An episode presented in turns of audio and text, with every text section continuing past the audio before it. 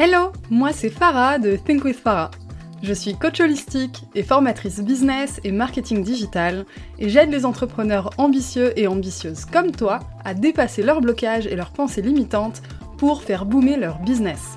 Discutons ensemble des solutions concrètes et activables pour faire boomer ton business un peu plus chaque jour et révéler l'entrepreneur totalement badass qui est en toi. Mon but? Te partager mon expérience et mes apprentissages sans filtre et te donner les clés pour que tu puisses incarner chaque jour la personne qui te permettra de créer la vie de tes rêves. Bienvenue dans un nouvel épisode de ton podcast Think with Farah. Aujourd'hui, on va parler de burn-out et je vais surtout te raconter ce que moi j'ai vécu par rapport à ça.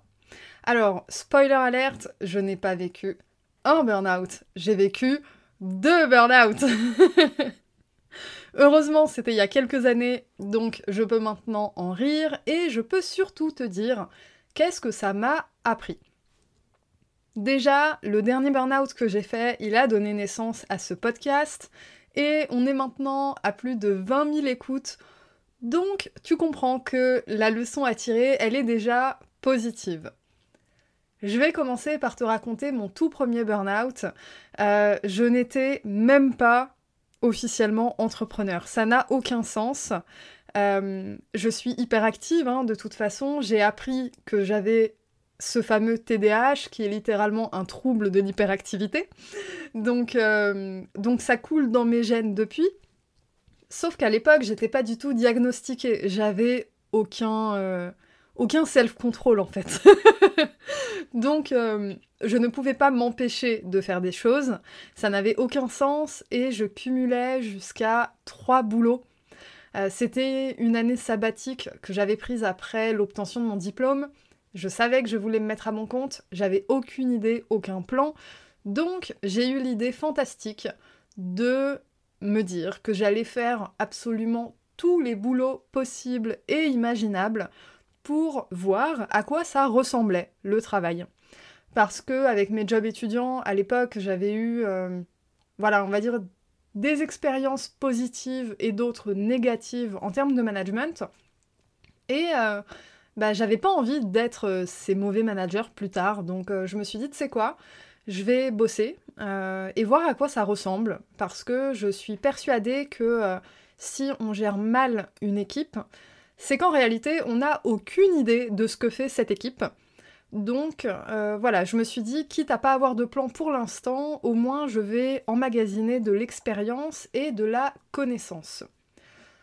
Sauf que j'avais toujours pas de plan pour ma carrière et au bout de quelques mois, ça commençait à me faire flipper. Donc j'ai cumulé les boulots, euh, hyperactivité oblige d'un côté et de l'autre, ben le besoin financier parce que euh, bah, les petits boulots tu gagnes pas énormément et je me suis dit bon du jour au lendemain je peux avoir une idée euh, farfelue. Donc j'ai besoin de mettre de côté et ça n'a pas manqué.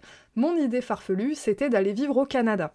Ça, c'est fait comme ça, littéralement. J'ai un peu bugué, mais oui, ça m'a pris moins d'une minute euh, pour me décider. Et donc, à ce moment-là, je me suis dit, oh, putain, j'ai pas assez mis de côté, faut absolument que je travaille comme une ouf pour euh, avoir plus d'argent pour partir. Donc, vas-y que je me rajoute des boulots, des boulots, des boulots. Et je suis tombée dans les pommes, dans la rue. J'ai fait un magnifique malaise à côté du Louvre. Euh, j'ai appelé ma mère qui bossait à l'opéra euh, de Paris, enfin à côté de l'opéra, donc à 5 minutes de bus, quoi. Ma mère qui débarque en courant, les pompiers, etc. Enfin bref, c'est très cinématographique, tu vois, tu peux vraiment imaginer, on était en plein cagnard, etc. et je tombe dans les pommes dans la rue, bref. Première expérience avec le burn-out. Donc j'ai compris mes limites physiques au niveau vraiment santé physique, c'est-à-dire euh, la fatigue, le fait de ne jamais avoir de jour de repos, euh, le fait de dormir peu, etc., etc. Là où à ce moment-là, euh, bah, j'en avais pas conscience du tout, je pensais être au-dessus de la mêlée. Grave erreur. Donc le premier apprentissage que je veux te partager, c'est que ta santé physique, t'en as besoin. C'est... Quand je le dis là, ça paraît, mais en gros, Farah, tu fais pas un épisode de podcast pour ça quand même. Eh ben regarde autour de toi le nombre de personnes qui sautent des repas, le nombre de personnes qui sautent des heures de sommeil en permanence et qui a une hygiène de vie dégueulasse. C'est pas si rare. Et c'est souvent des personnes qui savent que c'est pas forcément bon pour elles ou bon pour eux. Malgré ça, eh ben, on se laisse happer par le quotidien. Oui, mais j'ai pas le temps. J'ai pas le temps de manger, je mangerai plus tard. Je dormirai quand je serai mort ou je dormirai quand je serai morte. Est-ce que t'as déjà entendu ça? Moi, ça me fascine. J'ai mon compagnon qui est entrepreneur aussi et euh, il a la double casquette en ce moment, entrepreneur salarié. Plus pour longtemps, mais du coup, il travaille comme un fou. Et euh, pareil, je l'entends dire, euh, je, je me reposerai quand je serai mort. Alors, je vais vous dire la même chose qu'à lui, il faut arrêter avec ça. Le repos, ça ne se mérite pas. C'est un besoin vital comme manger, dormir et faire caca en fait. Ça ne se mérite pas, le repos, t'en as besoin si tu ne veux pas tomber dans les pommes à côté du Louvre. Voilà. Donc, ta santé physique. Alors, quand je parle de santé physique, c'est très très vaste. Il y a euh, voilà des bases pour à peu près tout le monde, bien manger, bien dormir, euh, euh, être un peu actif physiquement, etc. Mais tout le monde ne part pas du même stade. Tout le monde n'a pas les mêmes besoins exacts. Je veux dire, tu as des personnes avec une ou deux heures de sommeil en moins qui fonctionnent très très bien, et t'en as d'autres, c'est un enfer sur Terre. Donc à toi aussi de d'imaginer une routine qui te fait du bien. C'est hyper important que tu replaces ta santé physique au cœur de ton activité. Au-delà même du burn-out, voyons sur le long terme, tu vas pas aller très très loin si t'es pas en forme. Je te parle pas de te faire un entraînement sportif euh, hyper euh, rigoureux, etc. On n'en est pas là. Si c'est ce que tu veux faire, par contre, vas-y. Hein. Mais je veux aussi déculpabiliser euh, cette notion de faire du sport, ultra bien manger, etc. Je suis pas là pour mettre en place des routines ultra rigoureuses. J'aime pas ça et si tu me connais, que t'écoutes un peu mes épisodes, tu commences à le savoir. Par contre, il y a un certain standard à respecter, à s'imposer, et ce standard-là, au-delà de te faire du bien, c'est censé te faire plaisir. T'es censé prendre du plaisir à le réaliser même si on n'est pas sur une routine quotidienne. Se faire du bien, c'est tout au long de la semaine, c'est tout au long du mois, tout au long de l'année. Évidemment, le plus régulier c'est, le mieux c'est. Mais je te demande vraiment de réfléchir en pleine conscience à comment tu peux prendre soin de toi. Parce que clairement, si tu prends pas soin de toi, je suis désolée, hein, mais ça veut dire que tu ne t'aimes pas. T'es là, t'adores faire à manger pour les autres, mais quand tu dois manger tout seul ou toute seule, tu te fais un petit truc vite fait là qui prend même pas 5 minutes, alors que pour les autres tu fais un festin. Quand les autres ont un problème dans leur business, tes amis, tes proches, tu viens et tu déploies plein d'énergie pour elles et pour eux. Mais quand c'est pour toi, tu procrastines. Pourquoi tu fais pas de toi ta priorité dans ta vie? Quand tu ne fais pas de toi ta priorité dans ta vie, en réalité, le message que t'envoies, c'est que ton business aussi, c'est pas une priorité. Alors que tu as l'impression de faire des sacrifices pour ton business. Ton business ne demandera jamais de sacrifice physique. Jamais, jamais, jamais. Donc ça, c'est une pensée à mettre à la poubelle. T'as besoin de manger, t'as besoin de dormir. Oui, de manière momentanée. Voilà, c'est des momentum tu peux euh, faire abstraction de certaines choses. C'est euh, des sprints en fait, c'est des périodes de sprint, du rush. Là, ok. Mais après ça, tu te reposes. Etc. etc. Je suis en train de voir que ça va faire 9 minutes que je te parle de santé physique. J'aurais jamais cru en parler autant, mais c'est si important. Finalement, c'est sorti vraiment tout seul. Bon, je passe à la suite. Le deuxième burn-out, il était hmm, beaucoup plus intéressant dans le sens où j'ai vécu une surcroissance dans mon business. D'ailleurs, euh, bah, ça fait trois années consécutives que je double mon chiffre d'affaires chaque année. C'est assez énorme et monstrueux. Là, pour la suite, ça va se stabiliser avant de, recommencer à croître. Mais la première année où j'ai fait vraiment un, un bond de chiffre d'affaires, c'était quelques mois après la période Covid, et j'ai eu beaucoup de clients d'un coup. Trop de clients d'un coup. À ce moment-là, j'avais deux options. C'était soit je refuse les nouveaux contrats qui rentrent parce que je n'aurai pas le temps de m'en occuper, soit je les accepte parce que je peux me passer de jours de repos, etc. Tu vois, même là, j'avais pas encore appris ma propre leçon, hein, c'est grave. Hein. Et surtout, je peux embaucher, parce que ça me génère assez de chiffre d'affaires pour m'entourer de freelance. À ce moment-là, j'avais jamais connu l'abondance financière. Je la cherchais depuis un moment déjà. On est fin 2019. Non. Fin 2020 à ce moment-là. On est fin 2020. Et je suis à mon compte depuis 2017. Donc euh, ça te donne un peu une échelle dans le temps. J'avais besoin à ce moment-là de, toucher du doigt cette abondance financière. Voir les clients qui venaient chaque semaine, mais euh, vraiment, enfin c'était un flot constant de clients, ça ne me suffisait pas, j'avais besoin de voir l'argent.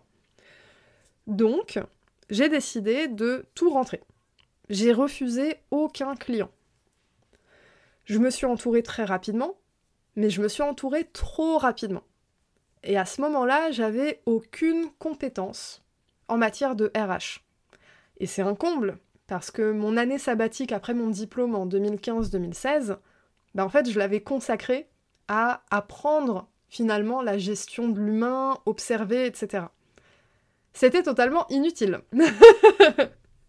C'était une belle expérience, mais pratico-pratique, j'ai terriblement échoué à cet exercice euh, fin 2020. J'ai recruté trop vite, j'ai mal recruté, euh, j'ai pas bien évalué la qualité des profils, et surtout, je n'ai pas bien géré au quotidien. C'est-à-dire qu'il y avait une faute qui était euh, sur euh, le dos, entre guillemets, de ces personnes que j'avais sélectionnées, mais il y avait surtout une méga grosse responsabilité sur mes épaules à moi. J'avais très mal géré. Sur le moment, j'avais pas forcément conscience de ça, tellement j'avais des deadlines qui se rapprochaient en permanence. Donc, j'ai mal recruté, ce qui fait que je déléguais du travail. J'ai jamais eu de problème pour déléguer, mais je faisais trop confiance, je repassais pas toujours dessus, ou alors je repassais dessus bien trop tard. Donc, besoin de finalement tout refaire par moi-même, et ça m'a fait me rendre compte que je serais allée beaucoup plus vite si j'avais tout fait toute seule malgré tout, ou alors que j'aurais gagné du temps si j'avais été plus présente avant. Bref, il y a tout un apprentissage en termes de ressources humaines ici que j'ai tiré, ça m'a pris des mois et des mois pour digérer ça. J'ai fait appel à une amie dont c'est le métier.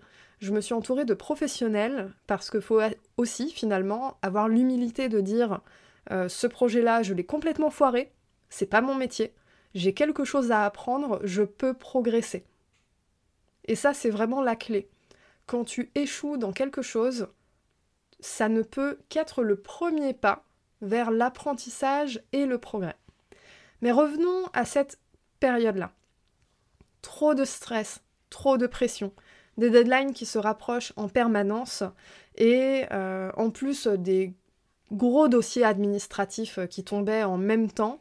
Et c'est absolument pas ce qui me met le plus, euh, la plus à l'aise, on va dire. Donc, tachycardie tous les soirs, euh, des crises de panique en permanence, etc. Et un matin, je me réveille, des plaques rouges partout sur le corps. En fait, j'ai expérimenté pour la première fois les crises de panique, d'anxiété, etc. Mais je ne les ai pas écoutées. Et à la fin, c'est mon corps qui m'a parlé et qui m'a dit Tu vas dire stop maintenant. Donc, le matin même où je me suis réveillée avec ces plaques, j'ai téléphoné au freelance, j'ai téléphoné au client, j'ai dit on arrête tout. J'ai tout coupé d'un coup. C'est-à-dire que je venais de goûter à l'abondance financière et je m'en suis séparée aussitôt. Enfin, pas également. J'ai gardé un client que j'ai eu jusqu'au mois dernier d'ailleurs, qui est un grand groupe pour lequel je travaillais à temps plein. Et j'avais décidé de rester dans cette forme de confort pour digérer ce qui s'était passé. Ça m'a pris neuf mois pour digérer le tout, surtout en termes de connaissances, compétences RH, essayer d'identifier de manière la plus objective possible qu'est-ce qui était de ma responsabilité et sur quoi je devais lâcher prise parce que ce n'était pas ma faute. Donc ça m'a pris du temps. Au-delà de ça, parce que là on est vraiment sur des compétences, ça s'applique pas à tout le monde, j'ai découvert, c'est un grand mot, mais j'ai expérimenté, plutôt vraiment dans la matière, l'importance de la santé mentale. J'ai parlé pendant la première moitié de l'épisode de santé physique. Mais tu n'accomplis rien du tout sans ta santé mentale. Tu ne peux pas. Je te mets au défi d'accomplir quoi que ce soit en situation de stress. Et je parle pas du bon stress qui te nourrit, non, non, je parle de l'anxiété. Le truc qui te fait battre ton cœur de stress, qui va te le faire exploser, tu fais de la tachycardie, enfin bref, tout ça là. C'est impossible. Si tu n'es pas au calme dans ton esprit, tu ne peux pas penser. Or, en tant qu'entrepreneur, c'est quand tu penses que tu crées de la valeur. C'est pas quand tu fais quelque chose. L'exécutif, c'est un truc à déléguer le plus tôt possible si tu as envie de scaler ton business, si tu as envie de, de passer à l'étape supérieure. Et cette paix d'esprit, elle est primordiale, et parfois elle te demande de dire non à un contrat pour la garder. Et là, je l'ai appris, je dirais, à la dure. Et du coup, ça m'a mis face à autre chose. J'étais en pleine boulimie du travail. Ça m'a tellement marqué que si tu retournes au tout début des épisodes du podcast, c'est parmi peut-être les cinq premiers épisodes où je te parle de boulimie du travail. Parce que je te l'ai dit, ce podcast, il est né après ce, ce burn-out, après ce deuxième burn-out. Et j'avais besoin de parler de ça. J'avais besoin de dire, mais en fait, ce burn-out, je l'ai fait parce que j'étais en pleine boulimie du travail.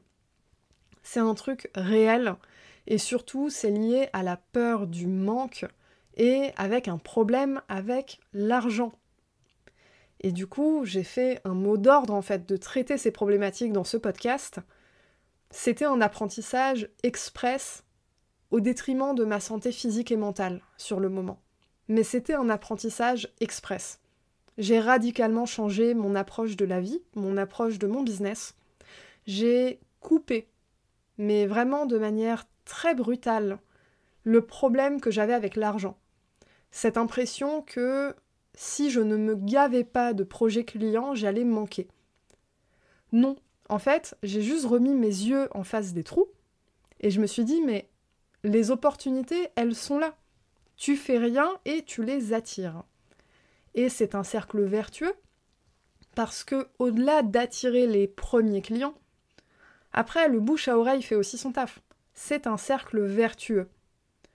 L'énergie que tu mets pour attirer tes clients, finalement, c'est une énergie importante au début de ton activité. Tu t'arrêtes jamais totalement de le faire, mais en termes d'intensité, ça diminue. Et après, tu peux te concentrer sur faire grossir ton business, le rendre scalable, etc. Vraiment challenger ta vision. Mais ça, ça vient après. Et tu peux pas faire ce travail-là si tu es bloqué dans la peur du manque, dans l'impression que tu n'y arriveras pas, que financièrement, euh, les, gros chiffres d'affaires, c'est pas pour toi, que c'est un autre monde, etc. T'arriveras pas à dépasser ce stade si tu restes coincé dedans. Et c'est pour ça d'ailleurs que la suite, c'est la création de mon programme d'accompagnement Think With Yourself. J'attaque la création cette semaine. C'est acté, je me suis libérée de mon plus gros client pour faire ça. C'est tellement, tellement important que je suis prête à me mettre dans l'inconfort financier, à nouveau. Entre guillemets, bien sûr, après toutes ces années, euh, il y a de la trésorerie de côté, etc. Mais je suis prête à faire ça pour créer ce programme. Parce que c'est beaucoup trop important ce que j'ai à transmettre dedans. Donc pour revenir sur cette notion de, peur du manque, ce problème avec l'argent, etc., tu te retrouves dans un espèce de tourbillon dans lequel tu résistes. Tu veux pas lâcher prise parce qu'un tourbillon, l'imaginer c'est totalement flippant. Tu te fais trimballer de tous les côtés, t'as aucune visibilité sur euh, ce qui t'attend après, t'as juste une vision hyper court terme. Tu sais ce qui t'attend juste après. Mais tout ce qu'il y a derrière, t'en as aucune idée. Et lâcher prise, à ce moment-là, c'est extrêmement flippant parce que tu es dans un état où tu n'arrives pas à prendre de la hauteur pour travailler ta vision. C'est le truc essentiel pour réussir à surpasser ces périodes challengeantes et difficiles. Mais quand tu es dans une période comme ça, de surcroissance, de moments où tu vas au-delà de tes limites physiques et mentales, bah ça t'arrive plus à le faire. Tu résistes parce que t'as peur de quelque chose. Ce quelque chose, il peut être différent chez chacun et chacune, mais il y a un truc qui te fait peur. Souvent, c'est lié à l'argent, quand même. T'as tellement peur, alors que si tu lâches prise, tu reçois d'un coup toute la magie qui était sous ton nez en réalité depuis le début il y a tout un monde derrière les œillères dont tu as aujourd'hui à peine conscience, pour ne pas dire pas du tout. Dépendant de par où tu commences, d'où tu commences, pardon, dans ton business. Quand tu as déjà un peu d'expérience, un peu de bouteille, tu as touché du doigt un certain monde, etc., tu l'as vu, tu sais qu'il existe, tu sais qu'il est pas très loin. Donc c'est beaucoup plus accessible consciemment ou inconsciemment, tu vas mettre en place des actions qui vont t'en rapprocher. Mais si t'as jamais touché ça du doigt, que la seule réalité que t'as côtoyée, que tu connais, c'est une réalité précaire financièrement. C'est une réalité difficile où tout le monde autour de toi galère à trouver des clients. Si moi j'arrive et je te dis que euh, ça fait plusieurs années que euh, je refuse des clients toutes les semaines, est-ce que tu vas me croire ou est-ce que ça va te paraître tellement juste impossible parce que toi, toi dans ta vie, c'est pas, pas ce que t'expérimentes. C'est hyper challengeant de sortir de cette vision-là et de se dire qu'en fait, il y a un autre monde qui existe. Et ce monde, il est pas très loin en réalité. Je dois reformater certaines choses dans mon esprit, certaines choses dans les actions que je mets en place au quotidien, mais c'est pas si loin que ça. C'est accessible, vie et droit. Bien sûr, en fonction de où tu pars, tu vas peut-être devoir faire plus de choses que ton voisin ou ta voisine. Mais ça, ça fait partie de la vie. Tout le monde a des privilèges et des obstacles, à différentes échelles, et c'est pas toujours les mêmes privilèges et c'est pas toujours les mêmes obstacles. Ce que je te demande, c'est pour ça précisément, d'arrêter de regarder ton voisin ou ta voisine et de te concentrer sur toi exclusivement. Parce que c'est ta vie à toi que tu crées, c'est pas la vie de quelqu'un d'autre. T'es pas en train de reproduire la vie parfaite de quelqu'un que t'as vu sur Instagram ou sur YouTube. C'est ta vie à toi que tu es en train de créer, selon tes standards et selon ton point de départ. Ton point de départ, il t'annonce peut-être pas une route facile, mais le point de départ de personne, à différentes échelles, bien sûr. Mais peu importe ton point de départ, rien n'est inaccessible. Il faut juste être réaliste et méthodique. Tu peux voir grand, je t'en ai parlé dans l'épisode de la semaine dernière, et je t'ai dit pour voir grand et atteindre ce que tu visualises, à un moment, faut être méthodique. Pour être méthodique, faut avoir les yeux en face des trous. Aujourd'hui, je suis qui? Est-ce que, par rapport à comment je vois le monde aujourd'hui, je suis capable de générer ce chiffre d'affaires? Je suis capable d'amener mon business au stade que je visualise? Ou est-ce que j'ai besoin de changer des choses en moi? Est-ce que j'ai besoin de vibrer autrement? Est-ce que j'ai besoin de sortir de ma zone de confort? De dépasser mes pensées limitantes, de travailler sur mon syndrome de l'imposteur, etc., etc. il y a de grandes chances que tu n'arriveras pas à atteindre les objectifs de tes rêves en restant exactement la même personne. Mais ça, c'est normal. Tu évolues, ton business évolue. Les deux évoluent main dans la main finalement. Tu es la personne la plus importante de ton business. Et pour éviter les expériences que j'ai connues avec le burn-out, je te rappelle et je t'invite grandement à prendre soin de la manière la plus adaptée, la plus juste et la plus plaisante pour toi. Prendre soin de ta santé physique, de ta santé mentale, et de commencer à prendre à bras le corps en pleine conscience toutes tes pensées limitantes, ces espèces de poussière, cette couche de poussière qui t'empêche de, de rayonner en fait, qui t'empêche de propulser ton business. Si tu as envie d'être accompagné pour ça, je te demanderai de patienter juste encore un peu jusqu'à cet été. Mon programme, je le lance cet été. Si tu veux travailler avec moi, tu as la liste d'attente qui est disponible dans la description de l'épisode.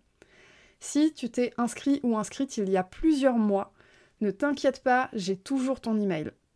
Si c'est pas le cas, je t'invite à t'inscrire dès maintenant.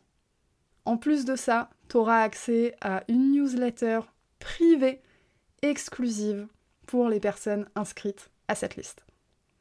Voilà, je pense qu'on en a dit assez pour aujourd'hui. C'est un des rares épisodes qui dépasse les 20-25 minutes. J'espère qu'il t'aura été utile.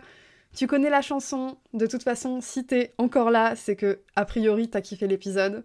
Donc, je t'invite à faire un passage sur Apple Podcast pour mettre un commentaire et 5 étoiles. Si tu l'as jamais fait, c'est l'occasion de donner de la force à mon podcast. Et si tu as envie d'avoir encore plus de conseils le reste de la semaine, retrouve-moi sur Instagram at thinkwithfarah. Je te partage des tips, évidemment, mais je te partage surtout les coulisses de mon biz et le quotidien dans mes stories. Donc j'ai hâte de t'y retrouver. Sinon, je te dis à la semaine prochaine